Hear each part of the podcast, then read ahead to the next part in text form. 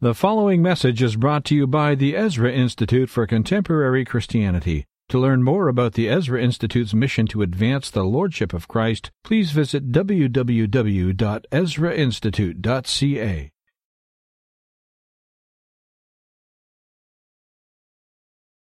Uh, thanks so much for being here. It is such a pleasure and a delight. Uh, many thanks to I, uh, EICC for inviting me uh, to this really, really great event, this really great venue, and this really great food. Thanks, Randy, for tipping me off not to show up in my cowboy boots and jeans, the big belt buckle, 10 gallon hat. Probably wouldn't have gone over so well. Actually, I never wear cowboy boots or a 10 gallon hat, so I'm just kidding. Uh, well, I am so glad to be here. Uh, I echo everything that's been said so far. This is an important issue. I think Christians so often think of the culture wars as certain obvious issues, uh, whether it be abortion, homosexuality, same sex marriage. Uh, but we are in a culture war when it comes to money and when it comes to economics. And partly what I hope to accomplish today is to show um, that there is a worldview conflict going on over the question of economics. And the, the, the, the hot button issue, the way it uh, arises in our culture today, is with the rhetoric of wealth inequality. It has been declared uh, by the U.S. President Barack Obama as one of the great civil rights issues of our time wealth inequality. What are we to think of that?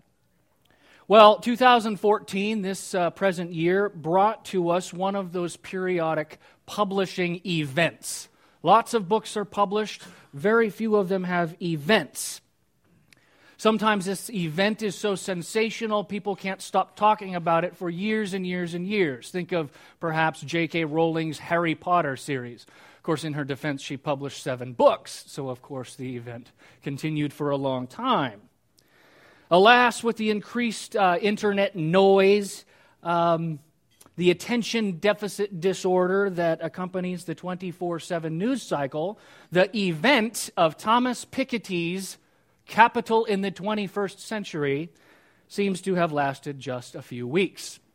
But Make no mistake, it was intended as an event. It was lauded in all uh, newspapers of note as being a seminal work of economics.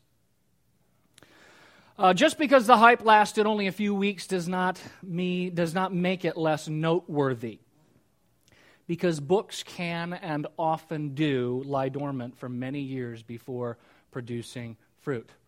That could certainly be said for the book that Thomas Piketty was uh, uh, giving a hat tip to in his title, Karl Marx's Capital. Piketty is a French economist who assigned himself the task of once and for all proving that capitalism as an economic system contains within itself the seeds of its own destruction. This thesis has been argued for centuries, but Piketty has built for himself, rather ironically, what venture capitalists call an unfair advantage. He has put together immense sets of economic data, heretofore unknown and unavailable. So, what used to be purely an ideological debate has, he believes, become a matter of empirical observation. Well, my real interest today is to inquire into some of the presuppositions involved in the widespread contemporary concern about economic equal- inequality. Uh, but some explanation of the current state of thinking is necessary. And it does not get more current than Thomas Piketty. There's no need to let his impressive collection of data overwhelm and obscure what is actually a very simple thesis which he presents as a formula R is greater than G. R is greater than G. R stands for the rate of capital, or rate of return, excuse me, on capital, the accumulation of wealth. um, the accumulation of wealth, the re- rate of return on capital, is greater than the rate of overall economic growth. This is, he believes, as close to an economic law as we have. R is greater than G. It means that due to the miracle of compound interest, or curse, depending on how you view it, income provided by capital investments of the haves will always grow faster than the income generated by the have nots. In other words, the have nots cannot, in the nature of the case, ever catch up to the haves or level the playing field. On the contrary, Piketty believes that Marx was essentially right with his theory of infinite accumulation. As the inequality increases, the haves barring some intervention, will continue to acquire and control more and more until they own everything. Well, while he notes that that's an unlikely turn of events, he is variously concerned, alarmed, and disturbed because it forebodes a breaking point where social tension produced by extreme economic inequality leads to revolution and bloodshed. It's not a full throated endorsement of Marx exactly, but nevertheless, it is something of a begrudging point in his favor. Sorry for that revolution, but you greedy capitalists really had it coming. So, Thomas Piketty is, in other words, here to rescue capitalism from itself and to save democracy. It is a novel posture for one seeking to re- rehabilitate Karl Marx, I grant. Well, others are far more capable than I at evaluating the empirical merits of Piketty's theory and his data sets, but I will offer a few observations.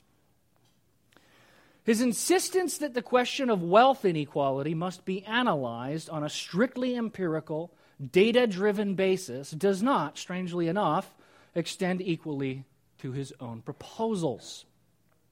He himself admits that his solution to the problem is, quote unquote, utopian, a term the average reader may be forgiven for interpreting as impossible. He proposes that wealth must be simply confiscated from the haves and redistributed by way of a global wealth tax. Readers will look in vain for the charts, graphs, and historical data that demonstrate the possible or even probable success of this kind of proposal. This is not surprising since the record of such experiments is quite abysmal. You see, Marxism always boasts of its scientific credentials, but soon enough degenerates into mythology, which is its native atmosphere. If this is, as Piketty would have it, a world where those with great wealth inevitably seek to benefit only themselves and their own interest, who then is to be entrusted the task of confiscating, controlling, and distributing this global largesse? Piketty fails to answer Milton Friedman's immortal inquiry just tell me where in the world you find these angels who are going to organize society for us. These angels are usually devils in disguise. Everybody understands we roll our eyes at Plato's suggestion that the very best rulers of a republic are, surprise, surprise, philosophers. Right? We roll our eyes. How self serving is that? Well, maybe maybe we, our eyebrows ought to raise just ever so slightly when an economist who decries the temptations of great wealth nevertheless proposes that he and his academic guild be the ones to control the world's wealth. Moreover, Piketty treats economic classes in remarkably static fashion. He speaks of top and bottom wealth brackets as though they were frozen collections of people. He must. His theory is that there's nothing to impede the continued growth of capital investments except the occasional drastic his- historical event like a world war. In essence, once rich, always richer forever. Once poor, always poorer forever. But this ignores one of the most compelling and empirically verifiable features of free market systems, and that is the possibility of upward mobility. Piketty himself turns to uh, the Forbes list of the world's wealthiest people to show that the rich today are much richer than they were 25 years ago. Only he leaves out the significant fact that the two lists, separated by more than two decades, contain different people. In fact, Jonah Goldberg notes that uh, fewer than 10% of the 400 wealthiest Americans in 1982 were still on the list in 2012. How is this possible on Piketty's theory? It seems he's fallen here for a common fallacy. The top 1% is an abstract category. It's not an ontological description of living, breathing people. One can be top 1% one year and a mere top 5% the next. Somebody may join you there today or displace you there tomorrow. Not only is there remarkable fluidity between economic classes in a, uh, in a modern free market system, there's economic fluctuation of the discrete classes. It is not noticed often enough, and certainly Thomas Piketty is not impressed, that what we mean by poverty has changed drastically in the past 30 years. It has changed because it's become far less a problem. According to a seminal study on global poverty by Yale University and the Brookings Institution, in 1981, a total of 52% of the world's population lived in extreme poverty, defined as not being able to afford housing and food. 52% of people in 1981 couldn't afford housing or food. 30 years later, that number is 15%. That's remarkable. 52 to 15 in three decades. in other words, not only have the rich become richer, but the poor have become richer too. I mean, even when it comes to poverty uh, of the less extreme kind, okay, not just housing and food, um, it's commonplace in North America for people designated as officially poor to have housing, food, air conditioning, and cable television. But these facts never lessen the level of shrill alarm among the fact based economists like Thomas Piketty. They still cry that the sky is falling. The Occupy Wall Street crowd continues its periodic demonstrations, rousing themselves from their $2,000 a month studio apartments in Manhattan, stopping to pick up a Starbucks coffee along the way, and then tweeting photos of themselves on their iPhones. Or if they're not among the cool kids, you know, their Samsung Galaxy. Blackberry is so last century, Randy. Look, if Marie Antoinette were around, her let them eat cake line would lose all of its irony. They got plenty of cake. With poverty so extreme, I hardly think that armed revolution is right around the corner. Look, argue, arguably, other than a new insight let me rephrase that. Other than arguably a new insight on the role of return on capital investments in wealth inequality and some impressive new data sets, capital in the 21st century contains nothing new. But there is one further irony that begs for some exploration. Piketty worries that free market capitalism might produce inequalities so extreme they will result in bloody revolution. Now, this is odd for a couple of reasons. First, we can trace the explosion of Western economic prosperity to the Industrial Revolution and ask where have bloody revolutions taken place in the last 150 years? Well, the obvious ones occurred in Russia and in China along with many smaller uprisings that, took, that generally took place in colonized countries. It's fair to say that inequality had much to do with these conflicts, but nobody can seriously argue that these inequalities, which include much more than just economic inequalities, can be laid at the feet of free markets. But it's odd for yet another reason. The seeds of modern revolution were sown by a man who spoke Thomas Piketty's native tongue, both literally and ideologically 18th century philosopher Jean Jacques Rousseau. Modern revolution began with a particular sort of French wine. W H I N E. A particular sort of French wine one that matured over decades until Robespierre finally uncasked it and found it full of blood. What an irony.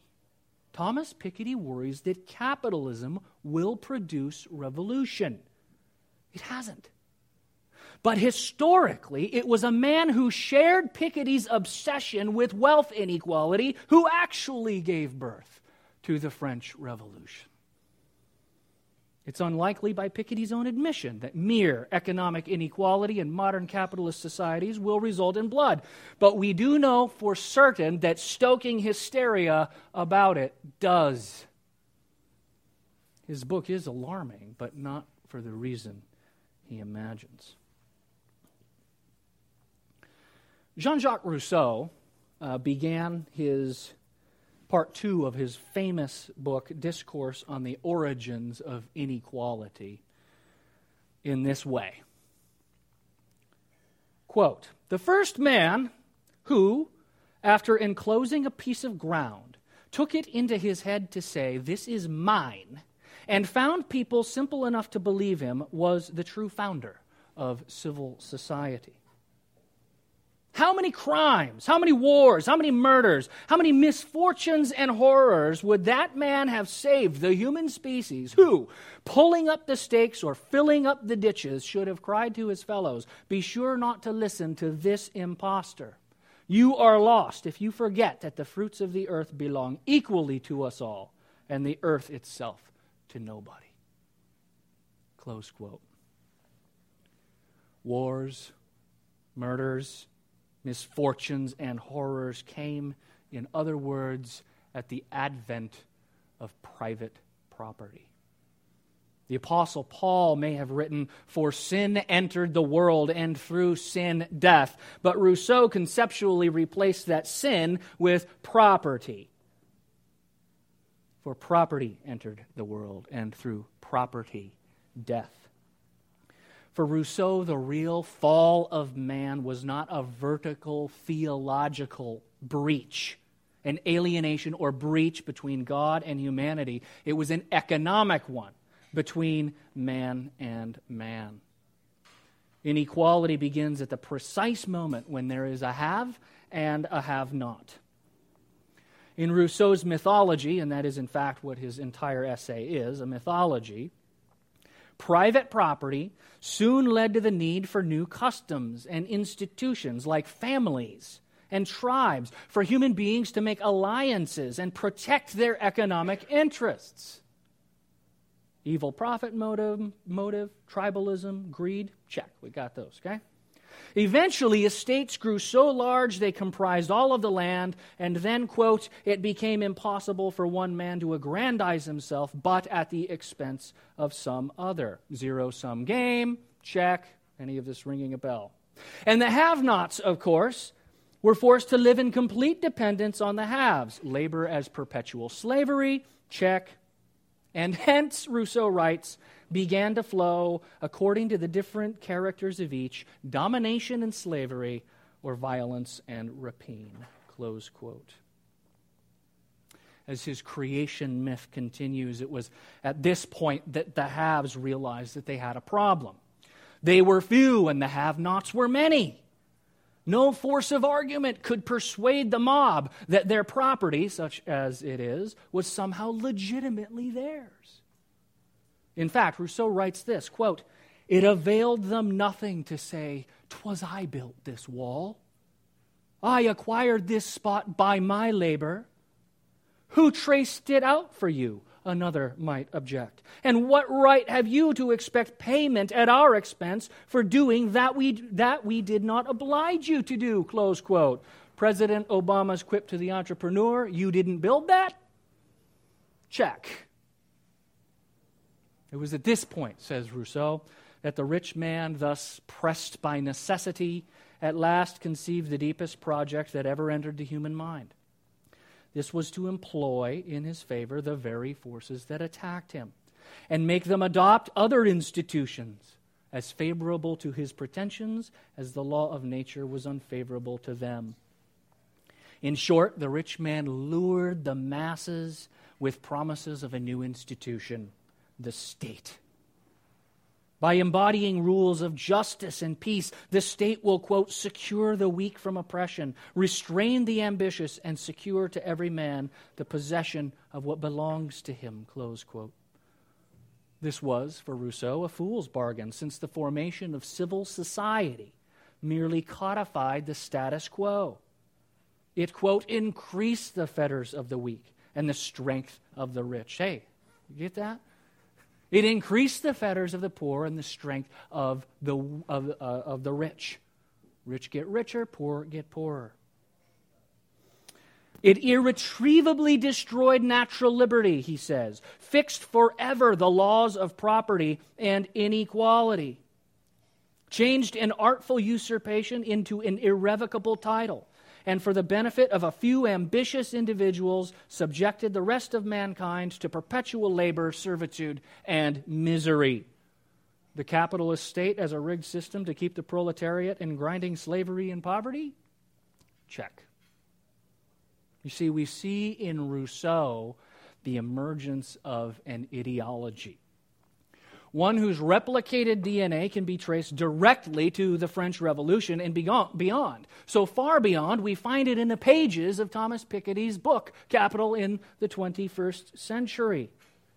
One wonders if the blood washed from guillotines has permanently infected Parisian water.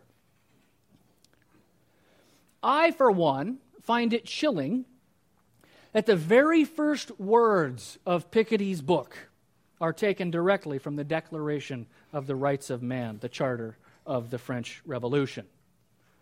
Quote, social distinctions can be based only on common utility, close quote. As Piketty gives a broad interpretation of that phrase, it means that inequality is only acceptable if it is, quote, in the interest of all and in particular the most disadvantaged social groups, close quote. And wealth, wealth is not the kind of social distinction in the nature of the case that is based on common utility. Not everybody owns equal wealth. It is therefore fair game for coercive state redistribution. The lack of self awareness uh, is most striking to me. Rousseau, him, Rousseau himself seemed to realize that his ideology was based on a mythology. He frankly admitted in his, in his uh, essay on the origins of inequality I'm writing a mythology. I have no idea if any of this is true, but it makes sense to me. But Piketty pretends that this is all a matter of empirical data and good scientific thinking. If the past century is any lesson, there are few things more harmful to human health than collectivist ideologues reorganizing society on the basis of science, or doing so, for that matter, for our own good. Like the deadly clashes of the 20th century, the contemporary conflict over wealth inequality is not a mere disagreement about science. It's not a disagreement about data. It is a clash over completely antithetical visions of reality. At bottom, what we have is a clash of rival theologies.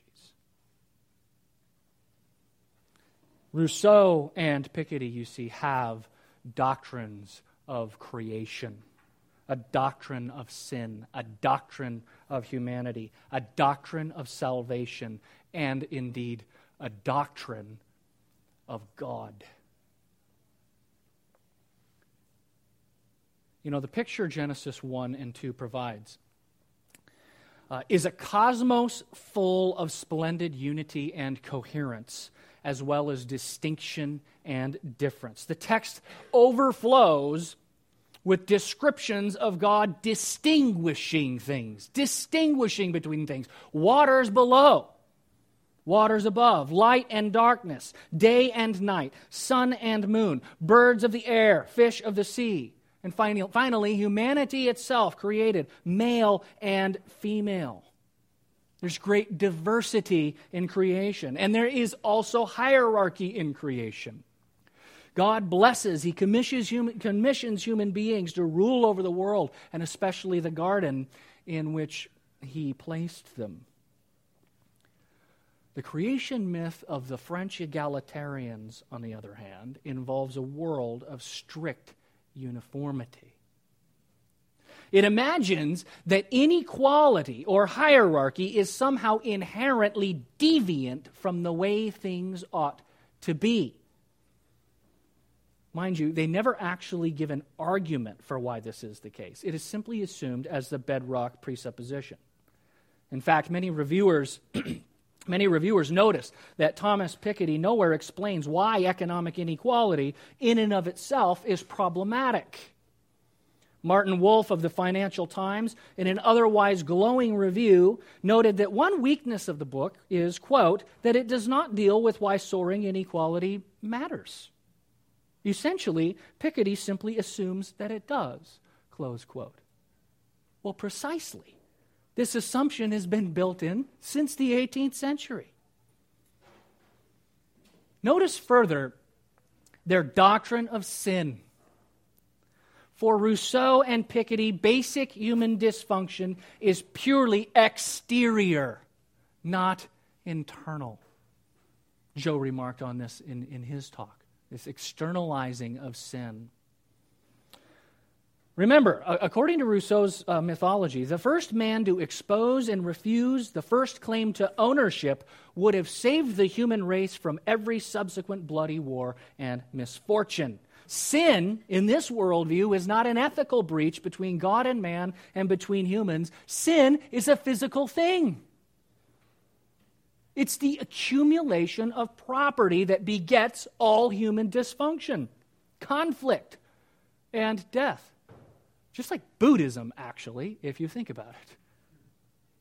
The things produce the dysfunction. The blame for greed, in other words, is not laid on my covetous heart. It is the other fellow's fault for having something or claiming to have something that I don't. It's his fault. Sin is exterior, does not reside in the human heart. Now, this doctrine of sin leads directly to a certain conception of the human person. Since human beings have not undergone a radical ethical corruption, which we would traditionally call the fall, they are in fact inherently good. Human beings are inherently good.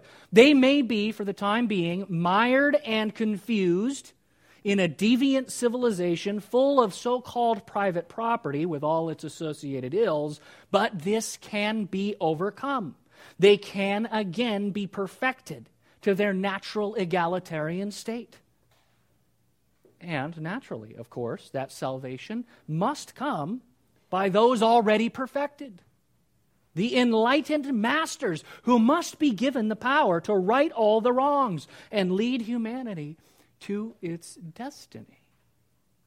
So we have a doctrine of creation, we have a doctrine of sin, we have a doctrine of humanity, an anthropology.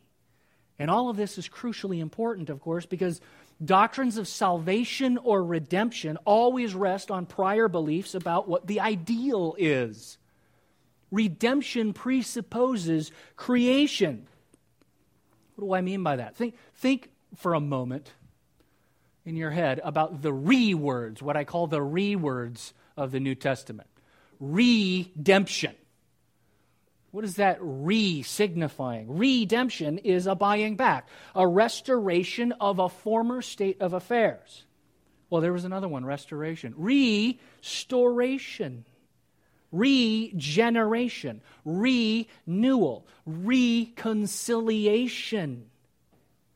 Okay? You're restoring some original thing. Well, if one's view of the original state, the state of creation, is a purely egalitarian uniformity, then salvation must be the restoration of a purely egalitarian state of affairs. That's what we're trying to get back to. If you worship equality in the beginning, you will seek above all else equality at the end. Now, since property is what brought inequality, and the imperfection of man. Redemption for the Rousseauian romantic is the eradication, or at least the equitable distribution, of property, which then brings equality, which then brings utopia. Rather ironic that that is the very word Thomas Piketty chose to describe his own proposals of a global wealth tax utopian. But behind all of this, behind all of this is a defective view of God. The basic standpoint from which Rousseau operated, and one shared derivatively by Piketty, is that civilization, with its culture and its commerce, simply cannot be trusted free people engaging in free exchange and free enterprise. That is, not committing any ethical breach of any kind, like defrauding others. Okay, free people engaged in these things does not bring desirable results. We therefore must replace divine providence. We have to tidy up. We have to even out. We've got to rearrange the natural outcomes with which God has chosen to bless economic activity. This is not just an attack on God's sovereignty, although it is clearly that. This is an attack on God's goodness. If wealth and prosperity are bad things, and if God seems to unevenly reward economic activity with wealth and prosperity, then God is either incompetent or evil. And so, as these proposals inevitably go, the Almighty State must take the reins and correct God's mistakes. We should never tire of repeating that the 20th century has amply illustrated that such proposals result in the very thing from which the likes of Rousseau and Piketty claim to be saving us bloodshed and misery. Well, with all due respect to my friends on the conservative right, we need more than a rival economic system. We need more than rival policies. We need a rival theology. It turns out that the defenders of freedom and prosperity need look no further than the theology that originally sparked the very economic flourishing we seek to defend. Its roots stretch back into the medieval period, but the catalyst of the modern explosion of economic energy is found in a very different sort of Frenchman. I speak, of course, of John Calvin. Well, given the common caricature of the great reformer of Geneva, this might appear to be a strange choice. Uh, the French fatalist Cuts a severe figure, allegedly cold, aloof, tyrannical, obsessed with predestination. How could lovers of freedom find intellectual resources in the thinking of such a man? Well, to that I turn. Uh, to begin with, there is his rather notoriously dim view of human nature. Far from human dysfunction being something external to us, Calvin taught the doctrine of total depravity. Now, by this, he didn't mean that each and every human being is as utterly evil as possible. Rather, he meant that the ethical corruption of sin reaches to the very core of our being and therefore taints everything we think, do, or say. Well, one can find no better account for why authority, particularly coercive civil authority, must be diffused among the many instead of concentrated among the few. As a matter of fact, the American founders actually fashioned their three branches of government precisely by this rationale. Human beings are thoroughly corrupted by sin. There are no angels who are going to organize society for us, angels with whom we can safely deposit all authority for our well being, much less trust and manage and disperse global wealth. Here is a doctrine of sin we may find useful. Moreover, Calvin's reputation as a grim figure makes it all makes all the more striking his abundant delight in the natural order. You see, Calvin did not see civilization, culture, and commerce as something deviant like Rousseau. He saw it as the very hand of God. An invisible hand, we might say, that Adam Smith later made famous.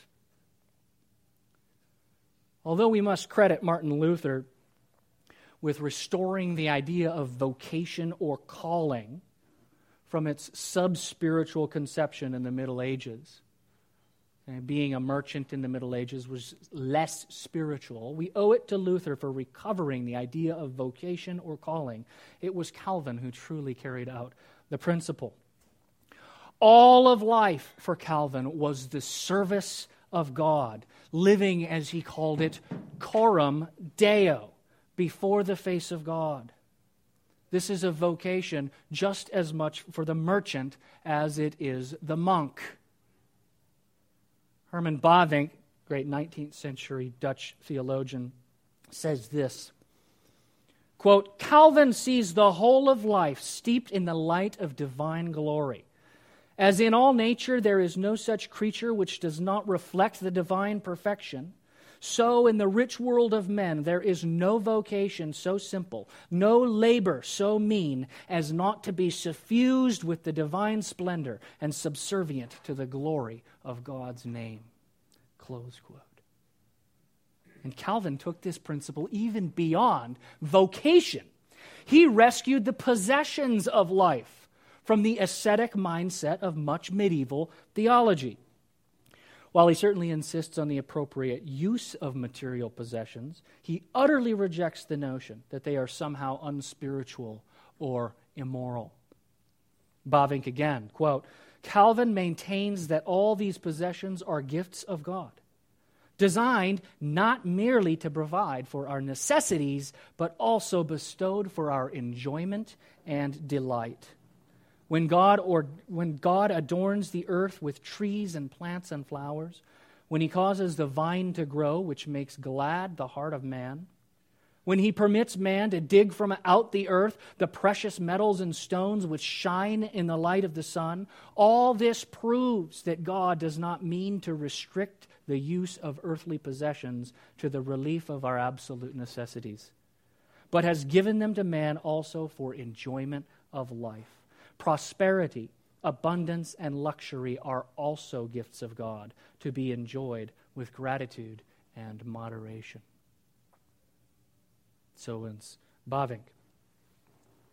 Even more noteworthy for purposes here is that other early magisterial reformers, Luther, Melanchthon, Zwingli, all strictly adhered to the medieval notion that because of the unproductive nature of money, Charging interest was the sin of usury.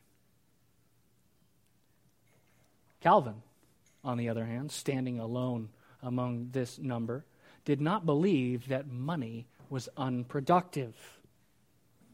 He argued that charging interest on capital is not sinful. He maintained that only the sins of commerce should be rejected, like fraud and theft, but that commerce in and of itself should be regarded as a calling well pleasing to God and profitable to society. You see, Calvin always sought to distinguish between the institution of God and its subsequent corruption by humans. Whereas for Rousseau and Piketty, commerce, or at least in its natural outcomes, is corruption. Civilization is corruption. Moreover, Calvin did not believe in bare uniformity. He believed that every creature and every calling had its own nature. Church and state, family and society, agriculture, commerce, art, and science are all institutions and gifts of God, but each in itself is a special revelation of the divine will. Calvin thus sought to maintain the diversity of God's creation and institutions. So that, for example, contrary to Rousseau and Piketty, the state or civil society is not to be confused with the economic marketplace. They are not the same thing. Calvin would not have been impressed by the recent declaration by the Democratic National Committee in the United States that, quote, Government is the only thing we all belong to. Close quote. But what about that dreadful doctrine of predestination and God's absolute sovereignty? Surely I must toss Calvin under the bus somewhere along here, shouldn't I? Well, Far from being a sterile fatalism that calls for resignation, it is the very thing that overcomes the constant temptation for the state to become its own providence. Rearranging or fixing outcomes outside its jurisdiction. That is, outcomes that are not the result of injustice, which would be its legitimate jurisdiction, but, but natural outcomes of labor and free exchange, that is, wealth. Furthermore, Calvin saw the will of God, the absolute will of God, not as an inhibitor of human enterprise, but its catalyst. If labor and investment is a means is a means that brings material reward, then it is nothing less than the good and gracious will of God, and therefore may be pursued to the fullest for His glory and our good. What greater incentive can there be?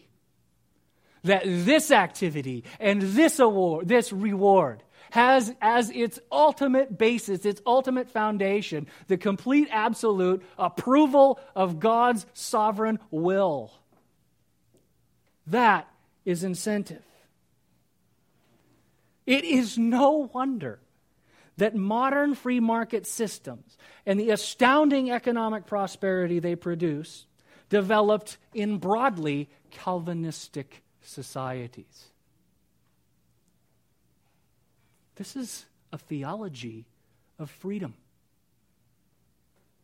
Sin is the problem, not stuff. Authority should be limited and dispersed. Every man, merchant and minister, has a God glorifying vocation. Culture and commerce are societal goods. The state has a limited sphere. And prosperity is the sovereign gift and blessing of God to be enjoyed, even beyond our necessities.